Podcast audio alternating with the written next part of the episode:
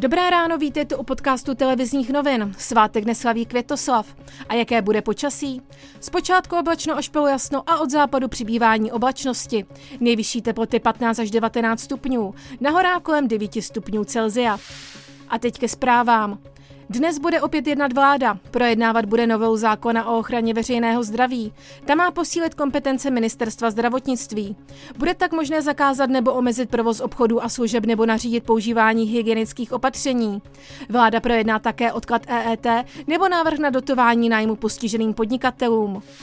Premiér Andrej Babiš byl hostem exkluzivního rozhovoru speciálních televizních novin. Odpovídal na otázky týkající se současné koronavirové situace.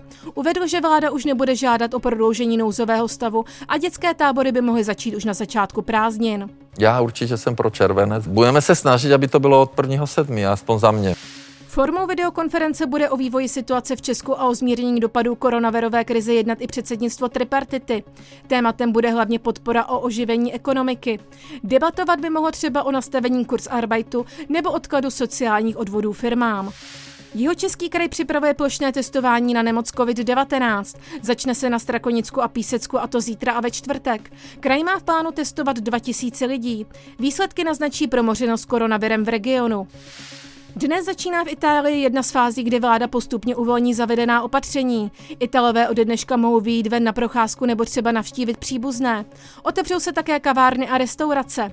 Občerstvení ale mohou prodávat jen ve výdejním okénku. Do práce by se také mělo dnes vrátit okolo 4,5 milionu lidí. V hromadné dopravě je nutné zakrývat si obličej. Další podrobnosti k reportážím a aktuální zprávy najdete na webu TNCZ.